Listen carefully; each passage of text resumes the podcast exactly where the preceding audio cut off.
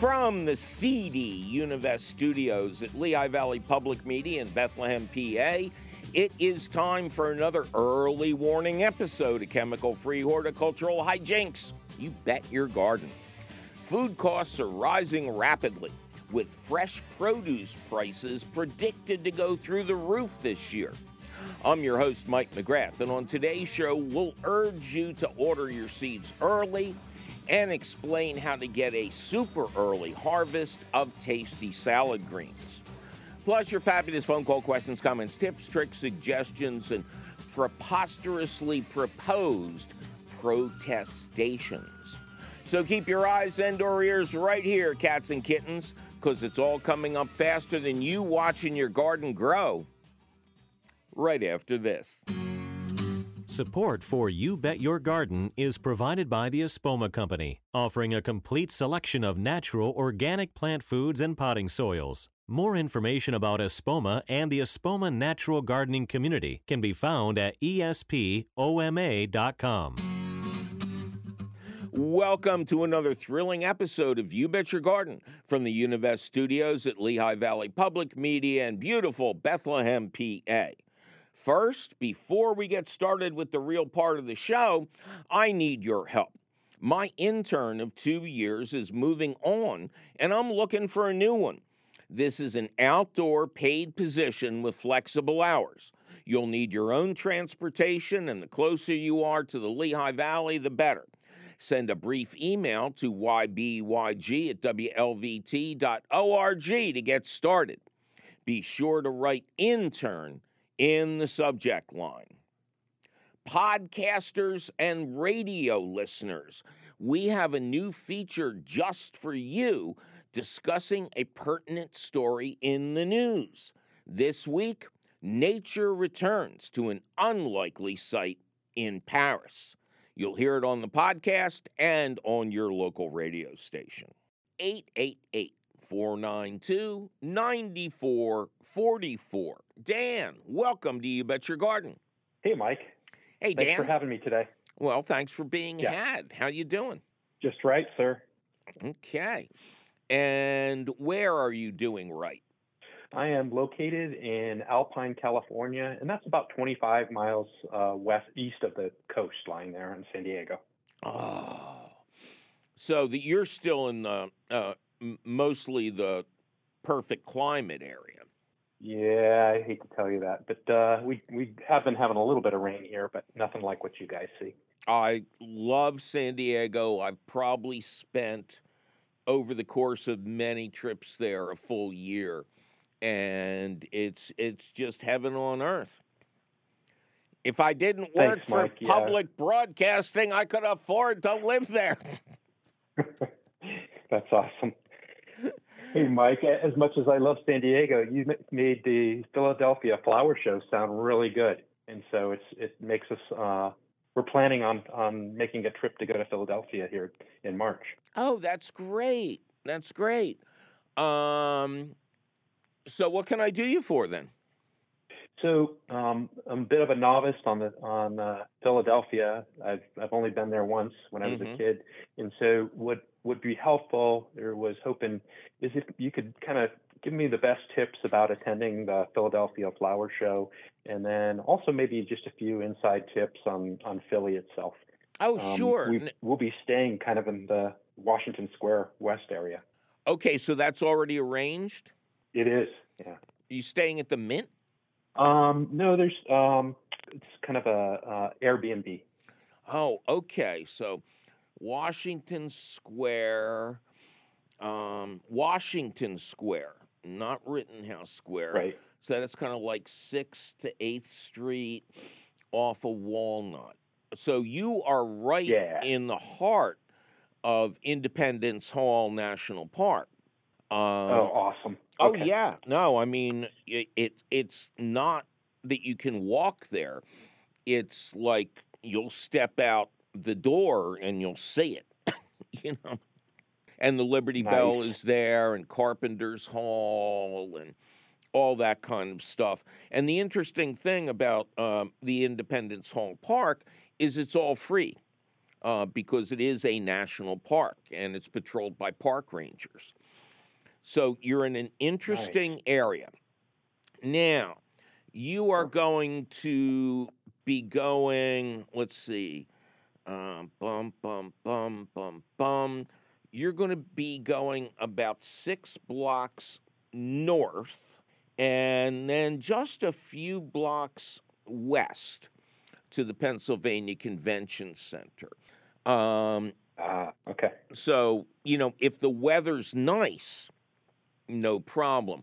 I would not suggest, even if the weather is terrible, that you get into a cab or an Uber because the traffic around the convention center is always at a standstill. It's no exaggeration that you'll wait half an hour for a light to change. So the best wow. the best way to do this is on foot. And um, how long are you going to be here?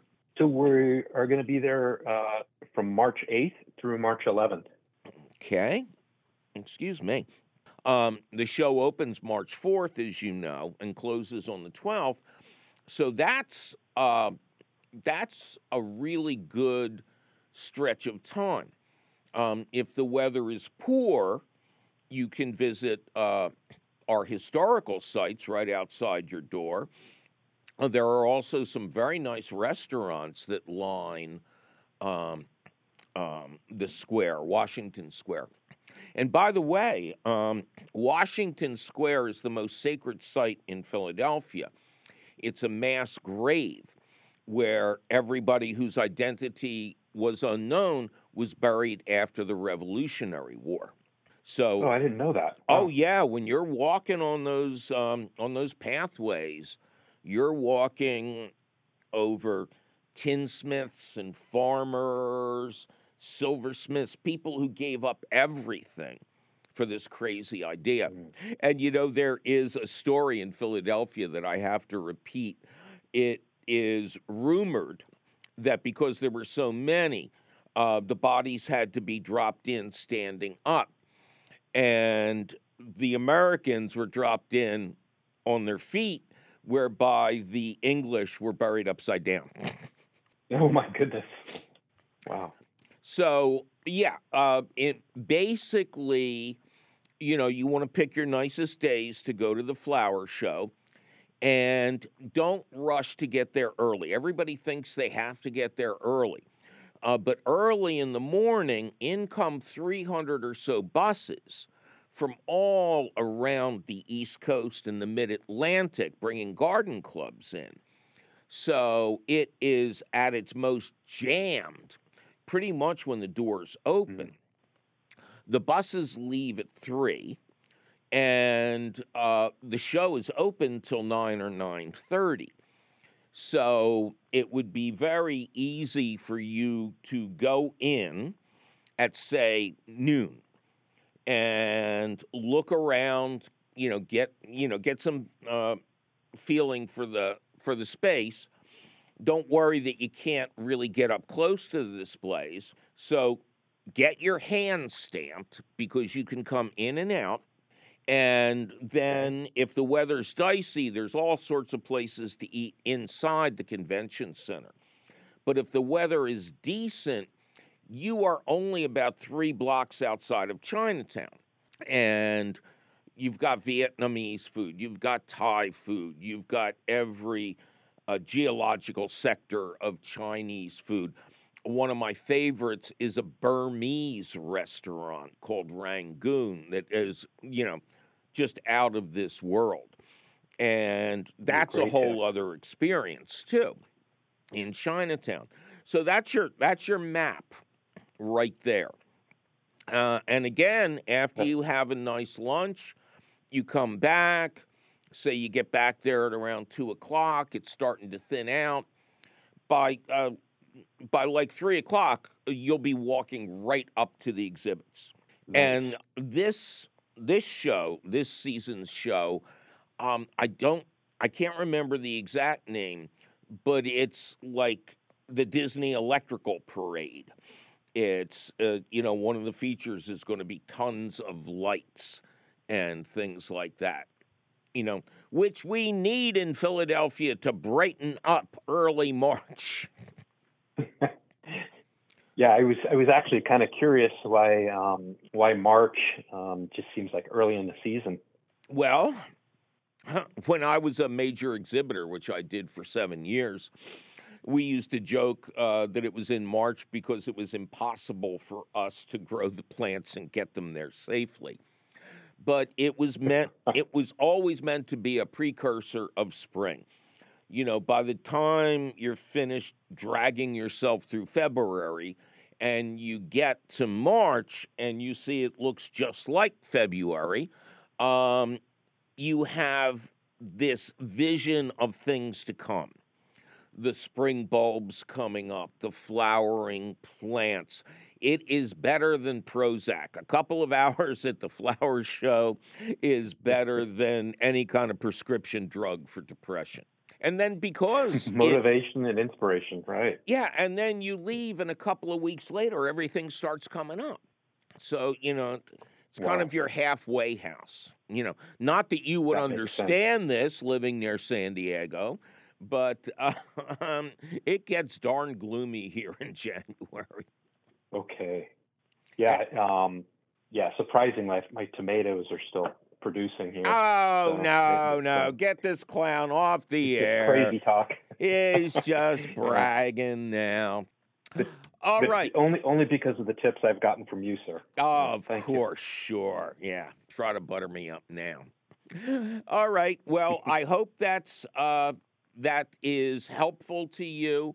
Uh, we'll be talking about the flower show more in the coming weeks. Oh, perfect. Mike, I can't thank you enough for your time today. I really enjoy your show, and you you definitely made a difference in my gardening here. Well, so, thank you. Thank you. All right. Good mm-hmm. luck to you, sir. Thank you. Bye bye.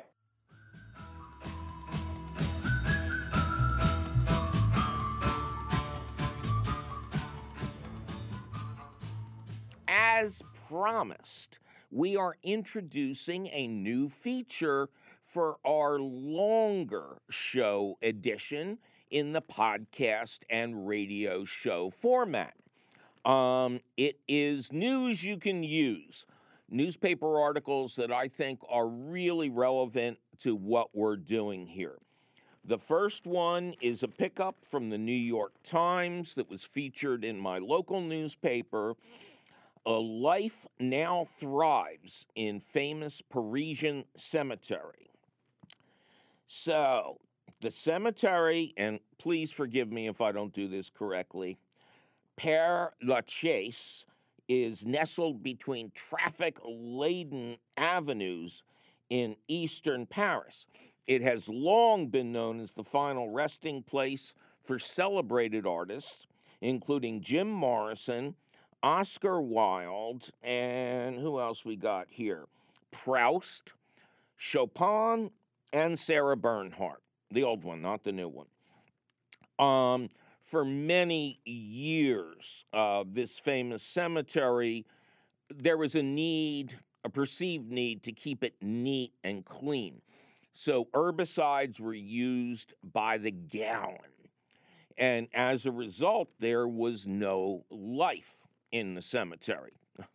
not, not that you'd expect there to be a lot, but come on, you want to see a bug or two. Um, the greening, well, uh, the caretaker first starts by saying nature's taking back its rights after Paris decided uh, to first step down and then end herbicide use as a blow against climate change and global warming. The greening of the necropolis stems from a decades old plan to phase out herbicides and turn the cemetery into one of Paris's green lungs, as the dense capital is designing its urban landscape to make it more climate friendly in the face of rising temperatures. We made a complete turnaround, says the caretaker, with overuse of herbicides being followed by no herbicide use at all. Now, this was fascinating to me. Some 1.3 million individuals are interned there, a figure equal to about half of Paris's living population. So that's kind of weird. Anyway, in the old days, the smallest dandelion had to be eliminated. But that approach started to change in 2011 when the city's municipal government encouraged Paris's cemeteries to phase out herbicides out of environmental concerns. Caretakers were originally very hostile to the initiative, but then they started to see flowers bloom and birds return. By 2015, a full ban on herbicides was in force, and the result was a rich ecosystem that developed as a result. The kidney shaped leaves of cyclamen flowers, white, pink, and lavender, have popped up between the raised crypts.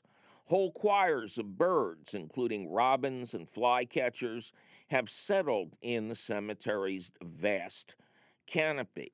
This was a treat for everybody, but it really reached its peak of importance when coronavirus hit.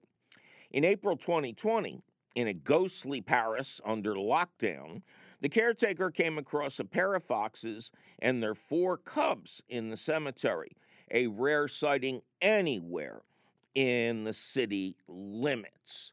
Um, since then, it's only gotten better. It is now an ecological wonder that only five years ago was barren.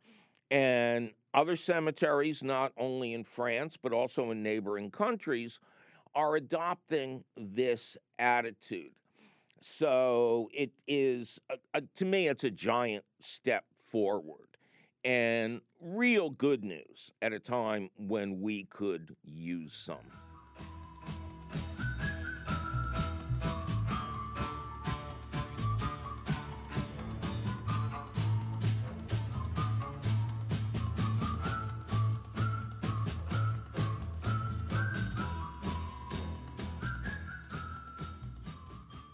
Well, it's time for me to take a little break and sadly inform you that I will not be appearing at the Mohegan Sun Arena in Wilkes-Barre, PA in early February, as was previously planned, due to problems that have arisen with the venue.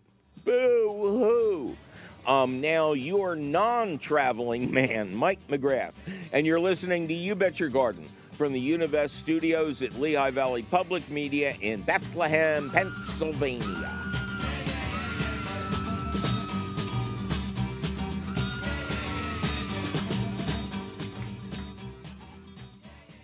Support for You Bet Your Garden is provided by the Espoma Company, offering a complete selection of natural organic plant foods and potting soils. More information about Espoma and the Espoma Natural Gardening Community can be found at espoma.com.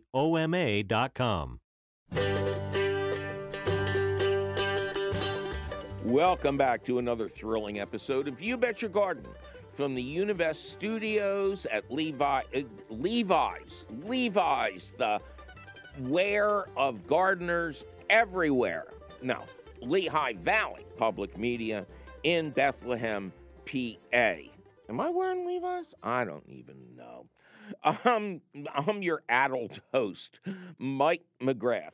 Coming up later in the show, we're going to warn you about what I believe will be a potential seed shortage as produce prices continue to rise exponentially, what you can do about it, and how to get an early start on growing your own salad greens.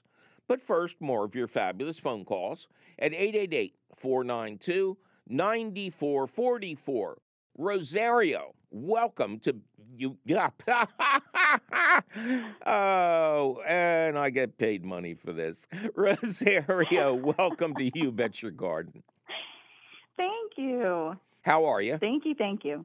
I'm great. Thanks. How are you? I'm just ducky. Whoop. I knew it. If I played with Ducky enough, I would knock over Sprout, the newest addition to our Legion of Super Toys here. And there, lean against Ducky, Sprout. You remember he is the tiny colleague of the Jolly Green Giant. Yes. All right, Sprout. I'm going to have to stand you up somehow, okay? In the meantime, I'll just play with you and reinforce everyone's feelings about me. Uh, where are you, Rosario? So I am in Deptford in South Jersey. Okay, very good. What can we do you for? So when we moved into our home, it was late spring summer. I was heavily pregnant, and we just kind of we had a good clean yard, um, but there was asparagus beds and strawberry beds, and just kind of let that go. Okay. A little bit over time, had the baby. We've been cleaning up the yard a little bit, and now I've got four big construction bags full of Mhm. yard waste, and it's it's not leaves. It's it's overgrown asparagus or strawberries, weeds, grass seeds, all of these things that kind of grew up around the garden.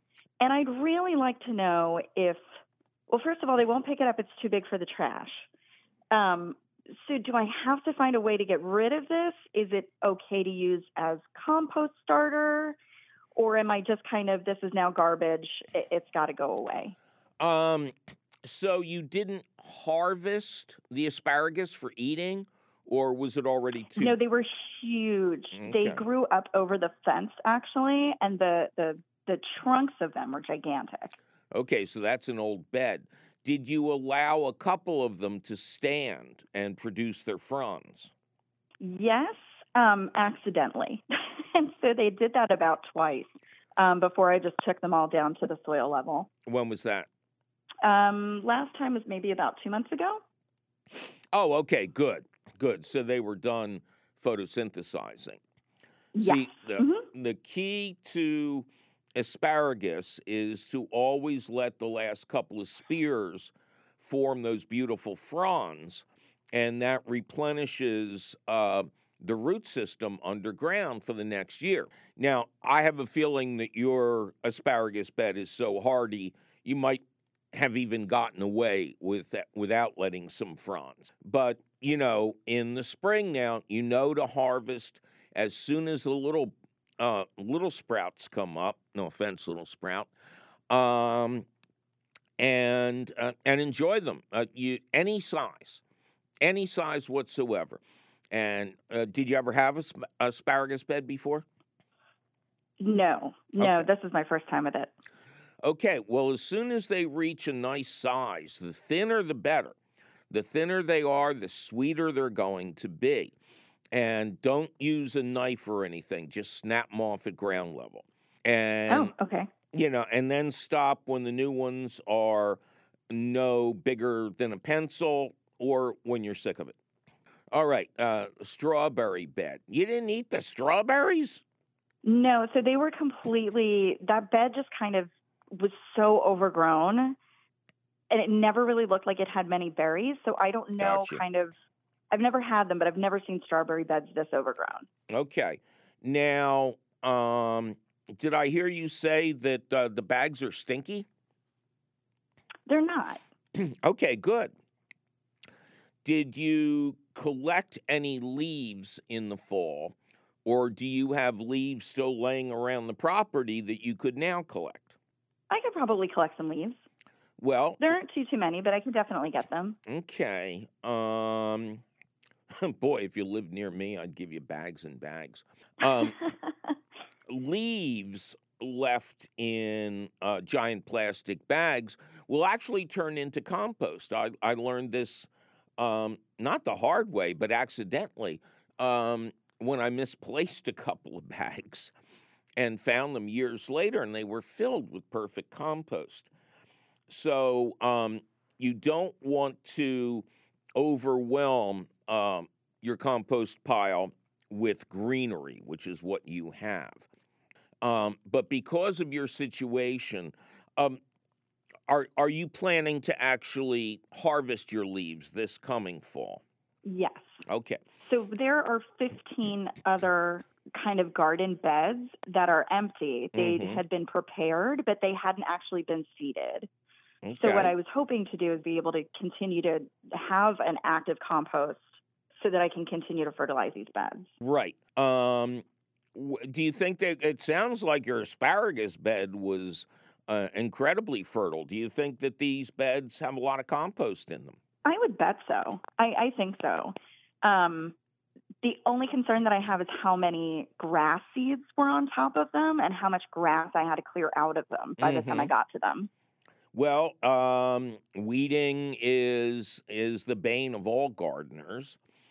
Um, you can uh, purchase a device uh, called the water powered weeder from Lee Valley Tools. I don't know that anybody else sells this thing, but it's a long spike you attach to your garden hose and shove it in the ground and pull the trigger, and the weeds come out by themselves. Once the roots are inundated, uh, you can pull them without any trouble whatsoever. And, Great. and that's what I would recommend for your grassy weeds to start. Um, so uh, I want you to get, you know, it'd be nice if you could get a sealed compost bin because of the vegetable waste that's in there. You don't want to be attracting vermin um, with the dead Right. asparagus and stuff. So start out with a sealed bin.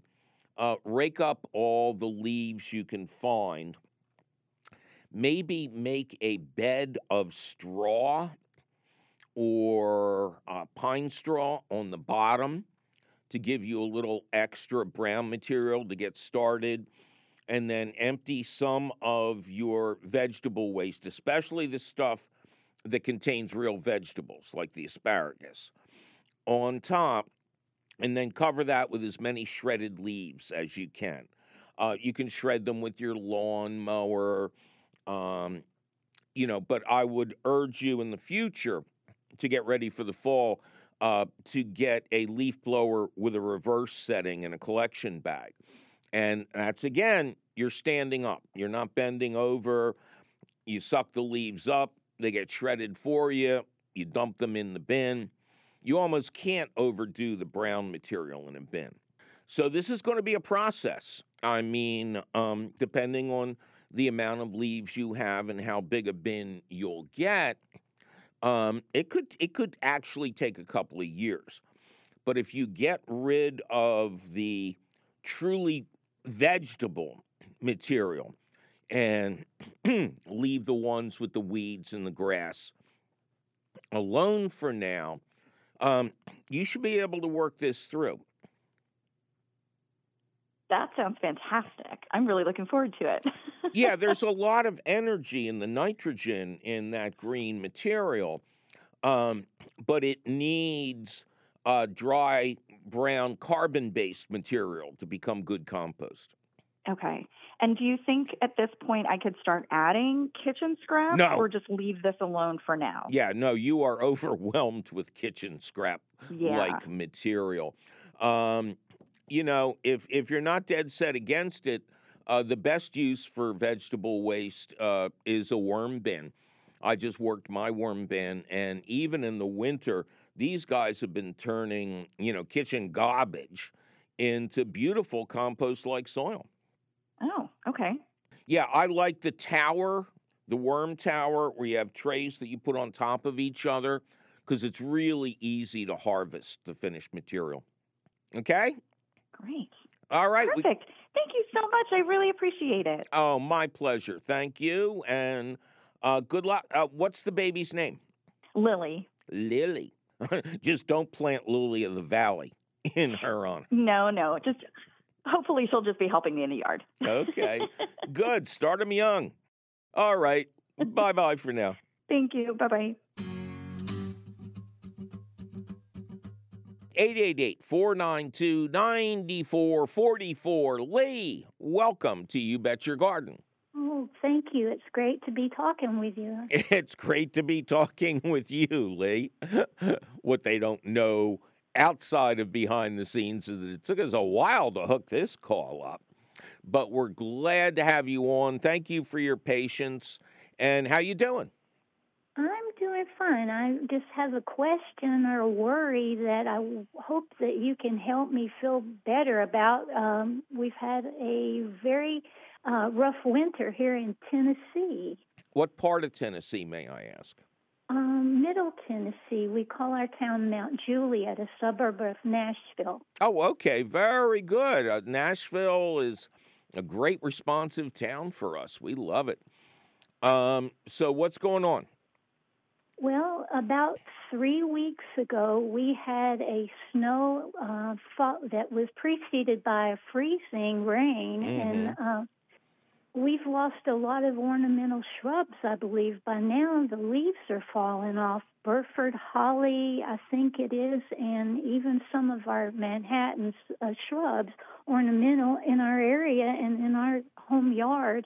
And I was wondering if you could give me any peace of mind. Will those come back? Well, you know, with all of these kind of questions, nobody knows the answer till spring arrives.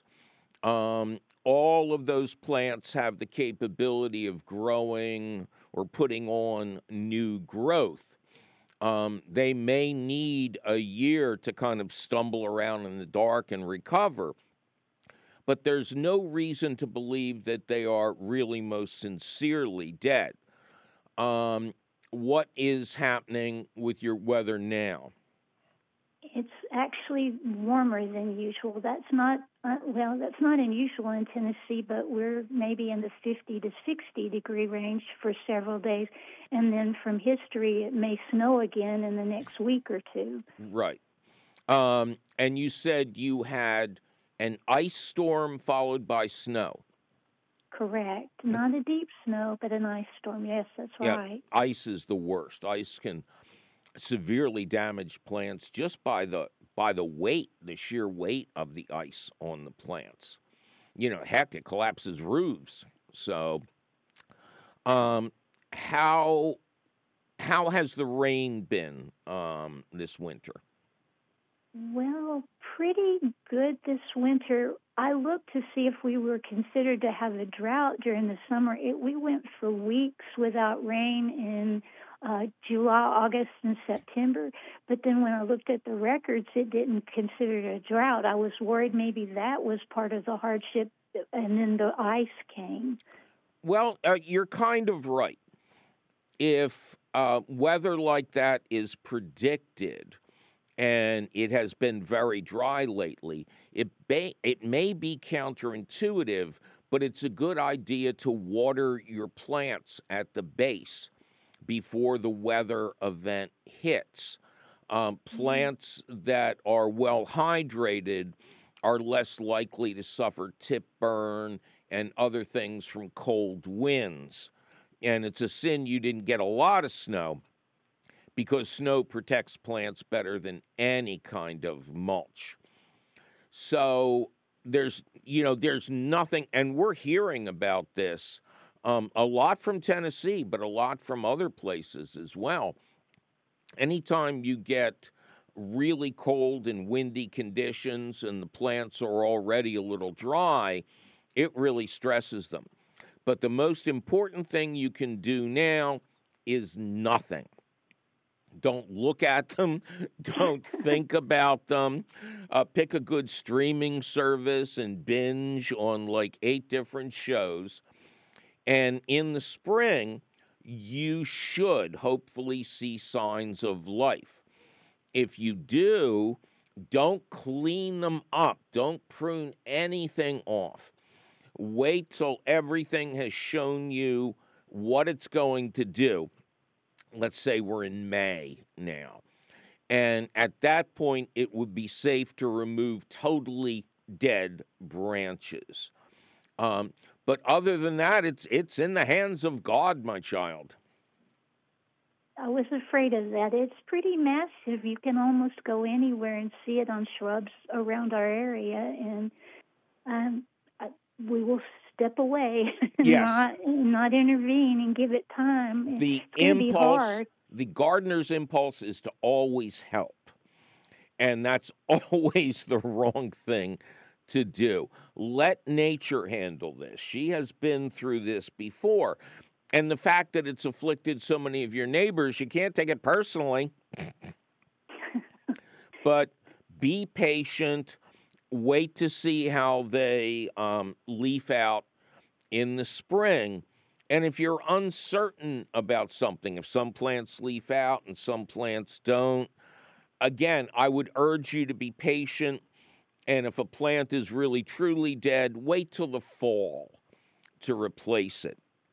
Because there's going to be a big run on shrubs in the spring in your area.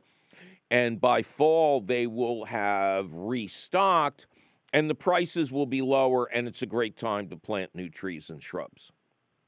In the meantime, just throw a shroud over them and pretend it's Lent, you know. Well, I appreciate that. Well, I'm I'm sorry for your troubles. It's nothing you did, and I wish you luck. And um, take care of yourself. I appreciate it. Thank you so much. It gives me peace of mind just to not intervene and step away, and we'll try that and see what comes of it. Very good. You'll do better than your neighbors who hop in there with fertilizer and pruners. All right, you you. take care, and bye bye for now. Thank you.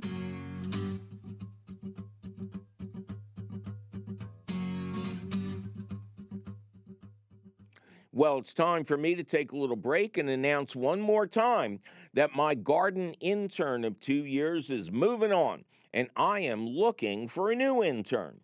This is a paid position with flexible hours. You will need your own transportation, and the closer you are to the Lehigh Valley, the better. Send a brief email to ybyg at wlvt.org to get started. Be sure to write intern in the subject line. I'm Help Wanted Mike McGrath, and you're listening to You Bet Your Garden from the Univest studios at Lehigh Valley Public Media in Bethlehem, PA.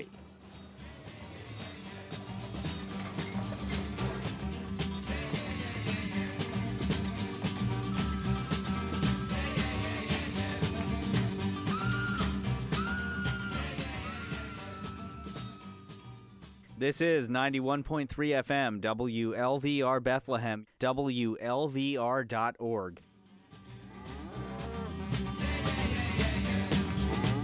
Welcome back to another thrilling episode of You Bet Your Garden from the Univest studios at Lehigh Valley Public Media in Bethlehem, PA. I am your host, and we are in the stretch right now, cats and kittens. In just a few minutes, we will urge you to get your seeds as early as possible this season because of predicted produce price increases that are almost unbelievable.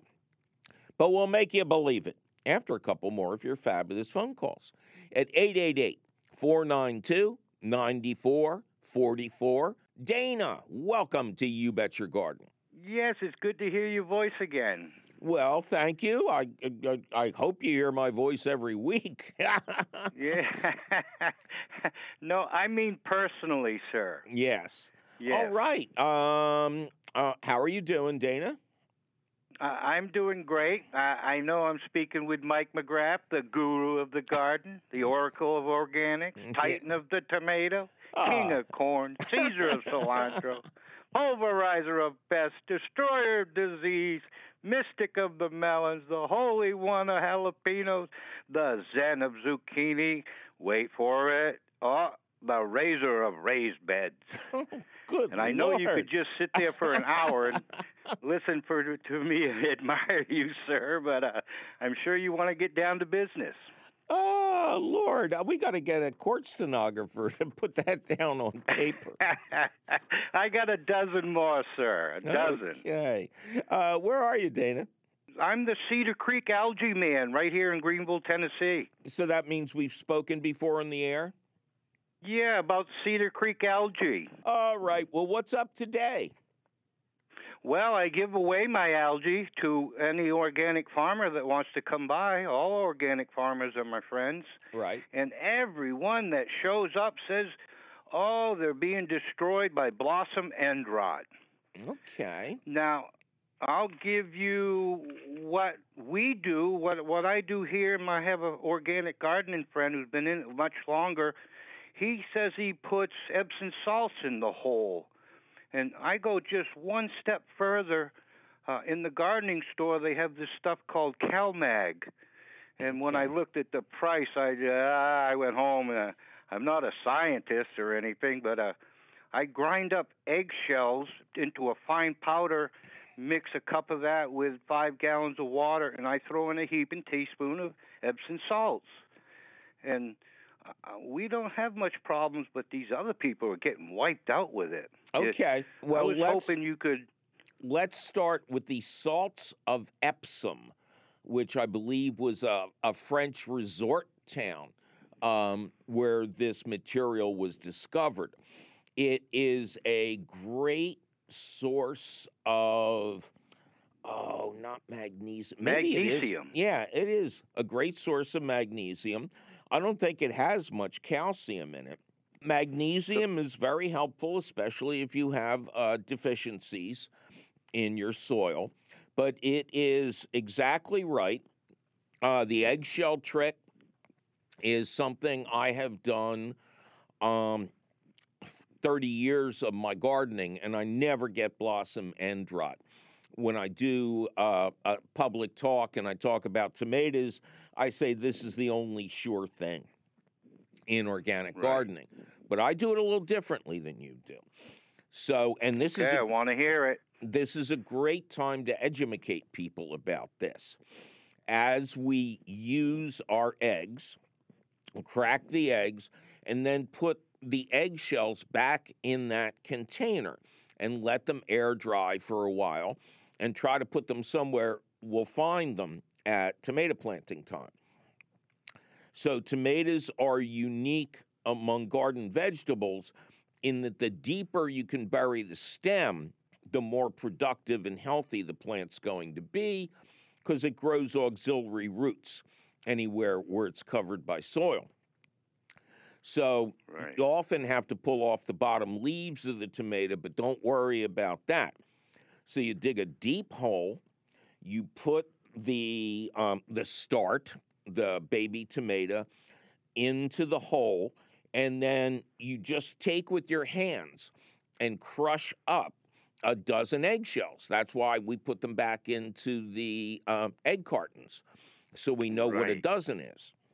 And then we do that right over top of the root ball.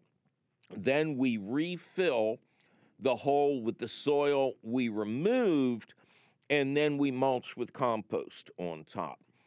But getting Right. getting the calcium, getting that real rich natural calcium down there um, is really important. I would not dilute it because you want the eggshells to release their calcium slowly. You don't want to blend them up and have a, a big hit of calcium when the plants don't have any fruits on them. Because if there Right. is not adequate calcium flowing to the fruits, they will start to rot out on the bottom just as the fruits ripen up. All right, man? Okay, Mike. Good hearing from you. You too. Bye bye. Two little bugs, little bugs, little bugs, little bugs, little bugs, little bugs. Two little bugs, little bugs, little bugs, little bugs, little bugs, little bugs. Little bugs, little bugs, little bugs, little bugs, little bugs, little bugs. Two little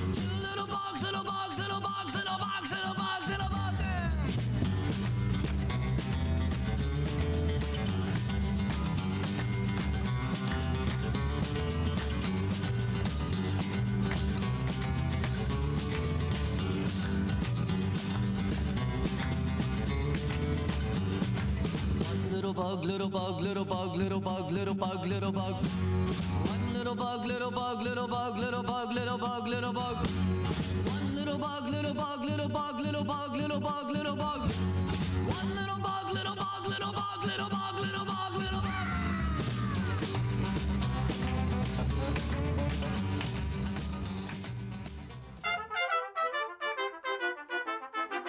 Well, it is time for the question of the week, which is not a question this week, it's an answer. It is a special report. Predicted fresh produce inflation means it's more important than ever to grow your own food.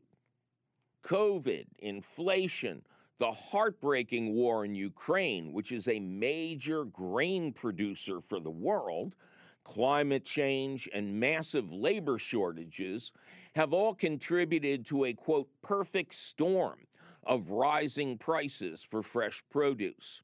The Consumer Price Index reports that grocery prices overall rose 12% in 2022. That's bad enough, but the Bureau of Labor Statistics reports a startling 38% rise in the wholesale price of fresh produce in one month alone. By the way, the price of fresh eggs rose a whopping 244% last year. So if you've been thinking about keeping chickens, this would be a good year to start. Or do like I do and make connections with chicken owners in your neighborhood. Buy or barter their extra eggs, and you'll save money and enjoy fresher food, as indicated by the deepness of the color in the yolks of these hand raised birds. Enough economics. Let's get back to the garden. When COVID hit, I was declared a quote, essential worker because I was teaching people to grow food gardens, which would get them outside to brighten their spirits without risk. Various organizations estimated that the number of people who grew food gardens doubled that first year. Seed and plant suppliers sold out earlier than ever. The following year, it doubled again, a good sign for people, birds, bees, butterflies, and children of all ages.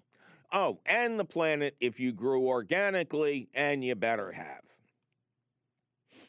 So, once again, we are ringing in the new year with advice for people who want to begin growing some of their own food and for the already growers who want to up their game. All right, we're going to talk about seeds. Two kinds seeds that are sown directly in the ground and seeds that are meant to be used to grow starts, plants that will go outside if they survive two months of your tender mercies indoors. If you have never started tomatoes, peppers, eggplant, cucumbers, and such indoors, I urge you to take a pass this year. Contact your local independent garden center. No dumpster divers here. And reserve the varieties you wish to plant outside. Or ask a longtime gardening friend to grow a few extra starts for you. Pay them off with a big bag of organic potting soil and or perlite. Visit this surrogate soil of yours regularly. Watch, learn, and listen. Or is that just for train tracks? I forget. Direct seeded crops. Lettuce, spinach, kale, and other salad greens are up first. Problem in many areas of the country, the soil is too cold to sprout the seeds, but the sprouted plants will thrive outdoors in the cool air of March and April and should continue to produce through the end of June. So gather up all the larger sized containers you can find and fill them with a mixture of organic potting soil, perlite, and some high quality finished compost. No manure, no peat moss, no quote organic soil, and no rocks in the bottom of the pots. Water the containers by sitting them in a sink with a couple of three inches of water for an hour or so.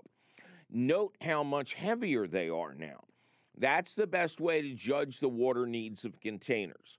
Lightweight means it's time to water. If it's heavy, let it be. Now, sow the seeds of a leaf lettuce variety thickly onto the saturated soil. Cover the seeds with about a half inch of organic potting soil. Then cover the whole schmagegi with saran wrap and place it in a warm spot in your home. No light is needed at this time. Check the plastic wrap daily. If no moisture is beating up on the inside of the wrap, mist the surface well and rewrap. When sprouts appear, remove and recycle the wrap at a supermarket that accepts plastic bags for recycling. Move the containers to the brightest indoor spot you have for about a week, then take the pots outside. If days are warm but some nights are still below freezing, bring the pots back in at dinner time and take them back out the next day, you get warmer temperatures. When nighttime temps are reliably in the high 30s or above, leave the containers outside in full sun.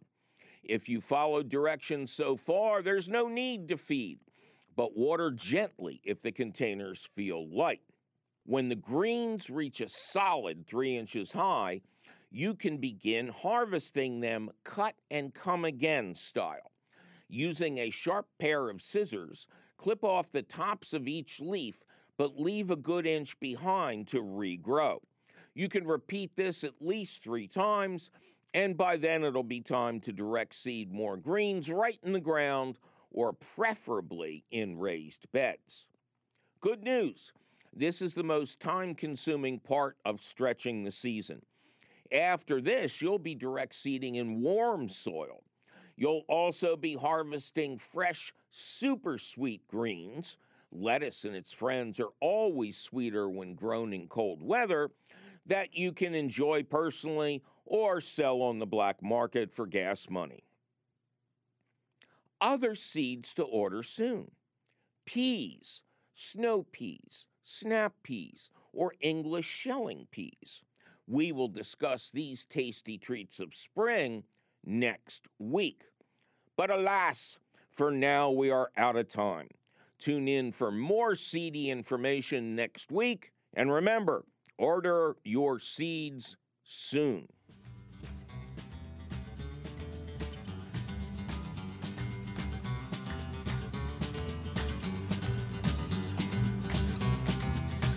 Well, that sure was some timely advice about getting a head start on tasty salad greens this season. Now, wasn't it? Luckily for you, the question of the week appears in print at the Gardens Alive website. To read it over at your leisure or, of course, your leisure, just click the link for the question of the week at our website, which is still and will forever be youbetyourgarden.org. Gardens Alive supports the You Bet Your Garden question of the week, and you will always find the latest question of the week at the Gardens Alive website. Yikes, my producer is threatening to steal my seeds if I don't get out of this studio. We must be out of time. But you can call us anytime at 888 492 9444 or send us your email. You're tired, you're poor, you're wretched email refuse teeming towards our garden shore at ybyg at wlvt.org. And as always, please include your location. You Bet Your Garden is a half hour public television show, an hour long public radio show, and podcast, all produced and delivered to you weekly, perhaps strongly, from the Univest studios at Lehigh Valley Public Media in Bethlehem, PA. Our radio show is distributed by PRX the Public Radio Exchange. You Bet Your Garden was created by Mike McGrath. Mike McGrath was created when a mad doctor sewed together corn stalks and pieces of overripe fruit and then shocked this horticultural horror to life with a joy buzzer. Ken Queter is our musical director. Our chief content officer is Yoni Greenbaum. Our angel of the airwaves is Christine Dempsey. Our sound engineer is the always cheerful Charlie Sarah. Our social media director is Amanda Norfleet. Check out her fine work and send us your pretty garden pictures to post at the You Bet Your Garden Facebook page. You could go viral, in the good way, of course. Teresa Radke is our peerless princess of profound production. Special thanks to our audio editor, the always lovely Jonas Bowen, for the holiday gift of our newest cast member, a vintage sprout. He wanted to get me a Jolly Green Giant, but couldn't fit it in the studio. Judicious Jake Boyer does the video and didn't give me nothing. Our directorial director of direction is the harassed and harried Javier Diaz, who tried to give me a cold. Authorities are still on the lookout for our beloved band of carnies, fortune tellers, and card sharks, including Jacob Moore, Zach Attack, Eric Werner, and anybody else hiding out in the control room. Our beloved and bedraggled CEO Tim Fallon has moved his investigation of public broadcasting opportunities from Key West to sunny Southern California while continuing to amass an impressive collection of tiny little umbrellas. I'm your seed sorting host, Mike McGrath, and I'll be picking my first runs of salad greens with the help of the magic eight ball and a set of Yahtzee dice until I can see you again next week. Actually, you'll see me if you're watching on TV. I won't see you, but I think about you all the time.